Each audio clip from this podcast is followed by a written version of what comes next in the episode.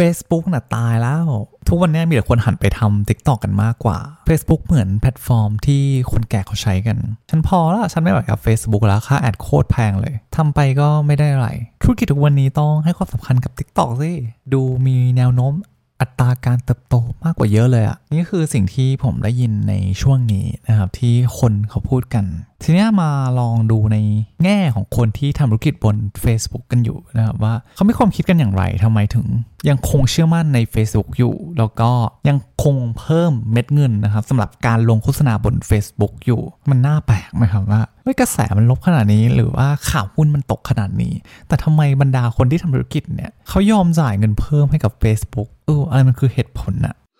อัปเกรดดิพอดแคสต์ making an impact การกระทำเล็กๆ สามารถสร้างการเปลี่ยนแปลงที่ยิ่งใหญ่ ในชีวิตของใครบางคน และนี่แหละครับ คือเหตุผลที่คุณต้องฟัง อัปเกรดดิ อัปเกรดหรือยัง อัปเกรดเลย อัปเกรดดิ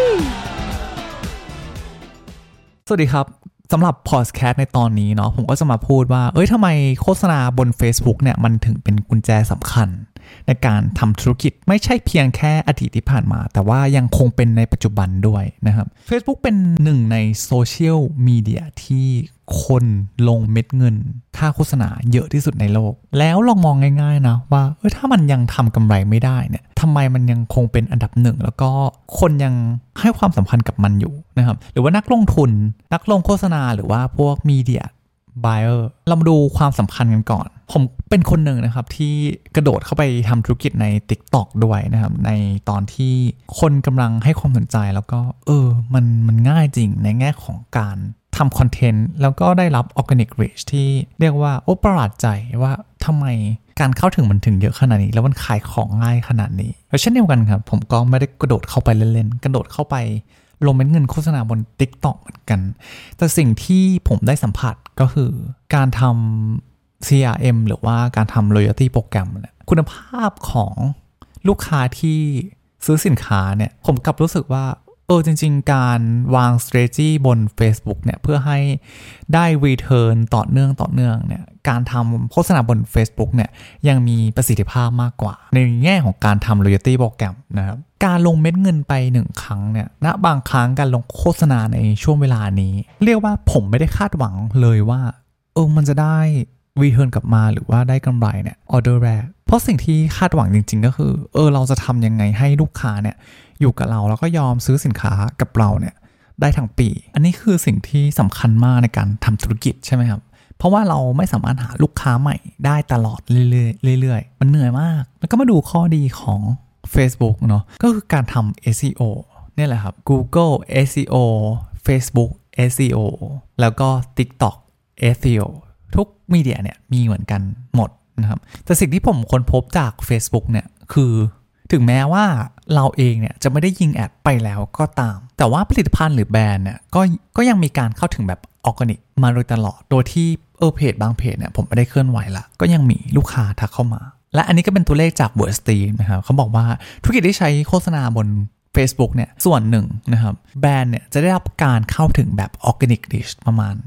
22%ซึ่งหมายความว่า เอ้ยแม้คนจะไม่แบบคิดโฆษณาแล้วอะแต่ว่าก็ยังมีแนวโน้มที่ลูกค้าของคุณอะจะมีโอกาสคลิกเข้ามาบนหน้าเว็บไซต์ของคุณอยู่ดี แต่ข้อมูลเนี่ยตัวเลขเนี่ยใช้ได้กับคนที่มีเว็บไซต์หรือว่าทำเป็น landing page ที่เป็นแบบ shopping page อะไรอย่างเงี้ยเท่านั้น ถ้าสมมติว่าคุณ ทำเป็น market space อันนี้ก็จะยาก เพราะว่าเขาก็จะดอไปยัง market space แล้วสุดท้ายอะพอตัวหน้า landing ของคุณมันไม่ได้แบบอัปเดตอะไรเลย โอกาสที่มันจะถูกเสิร์ฟไปหาคู่แข่งของคุณเนี่ยก็มีสูงเช่นกัน แล้วก็ในแง่ของการทำโฆษณาในแง่ของการทำไมโคร target เนี่ยตัว Facebook เนี่ยสำหรับผมเองเนาะผมก็ยังรู้สึกว่าเออมันสามารถกำหนดความ niche เนี่ยได้ค่อนข้างมั่นยำกว่า ถึงแม้ว่าจะมีการบล็อกของ Data ที่มันเข้าถึงยากไม่เหมือนเมื่อก่อนนะครับปัญหาจะหมดไปถ้าคุณมีเว็บไซต์ มันก็เลยเป็นสิ่งที่ไม่ได้น่ากลัวขนาดนั้น แต่ใครที่ไม่มีเว็บไซต์เนี่ยอันนี้น่ากลัว เพราะว่าคุณจะไม่มีเรียกว่าคลังในการเก็บพวก Database ของลูกค้าเลยว่าอ๋อพฤติกรรมของลูกค้าเนี่ยเขาเข้ามาเป็นยังไงนะครับ tracking ไม่ได้เท่ากับคุณทำไม่สามารถทำโฆษณาได้ หรือทำได้แต่ว่า ต้นทุนคุณจะสูงก็เท่านั้นเองนะครับ ทีนี้เรามาพูดถึงเรื่องของ ROI แล้วกัน ROI ก็คือ return on investment นะครับ หรือว่าเออคุณจ่ายไปเท่าไหร่เนี่ยแล้วคุณได้กำไรการจากการลงทุนครั้งนั้นนะเท่าไหร่นะครับ h o o s w e e t นะครับก็คือเขาศึกษามาเขาบอกว่าธุรกิจที่ใช้โฆษณาของ Facebook เนี่ย ROI ประมาณ 122%นะครับต่อว่าต่อการลงทุน ซึ่งหมายความว่าถ้าสมมติว่าคุณลงเงินไป 10 บาทเนี่ย เออ Facebook สามารถสร้างผลตอบแทนให้คุณได้ประมาณ 22 บาท เท่ากับประมาณ 122%นะครับ จริงๆ เป็นตัวเลขที่สูงมาก ซึ่งอันนี้เป็นค่าเฉลี่ยนะครับ ในในมาตรฐานที่คนไม่ได้เก่งการแบบใช้เครื่องมือแบบเหลืออะไรเนี่ยก็สามารถทำได้นะครับ แต่สิ่งสำคัญก็คือการโฟกัสในเรื่องของการทำ media และอีกข้อหนึ่งก็คือ Facebook เนี่ยสามารถดอลูกค้าของคุณเนี่ยเข้าไปยังใน community แล้วก็ไปสื่อสารกันต่ออีกทอดหนึ่งได้ นะครับ ซึ่งตรงนั้นแหละมันจะสามารถนำออเดียนของคุณนะไปสู่กระบวนการในถัดๆไปที่คุณวาง strategy เอาไว้ และนี่แหละครับก็คือเหตุผลที่ทำไมถึงควรที่จะยังทำโฆษณาบน Facebook อยู่ หรือ Meta แต่ผมไม่ได้บอกนะว่าเออควรที่จะกลับมาทำโฆษณาบน Facebook สำหรับคนที่ยังรู้สึกว่าโอ้มันมันมันไม่ไหวแล้วนะครับ เรียกว่าถ้าสมมติว่าคุณมีช่องทางหรือช anel มาก ๆ เยอะมาก ๆ เนี่ย เรียกว่าคุณก็สามารถอยู่ได้ทุกที่ที่สามารถสร้าง income ให้คุณได้ ใครที่ชอบเนื้อหาพอดแคสต์เกี่ยวกับ digital marketing หรือว่าการทำโฆษณาบนออนไลน์ ติดตามกันได้นะครับ พบกันใหม่ในตอนหน้าสำหรับตอนนี้ สวัสดีครับ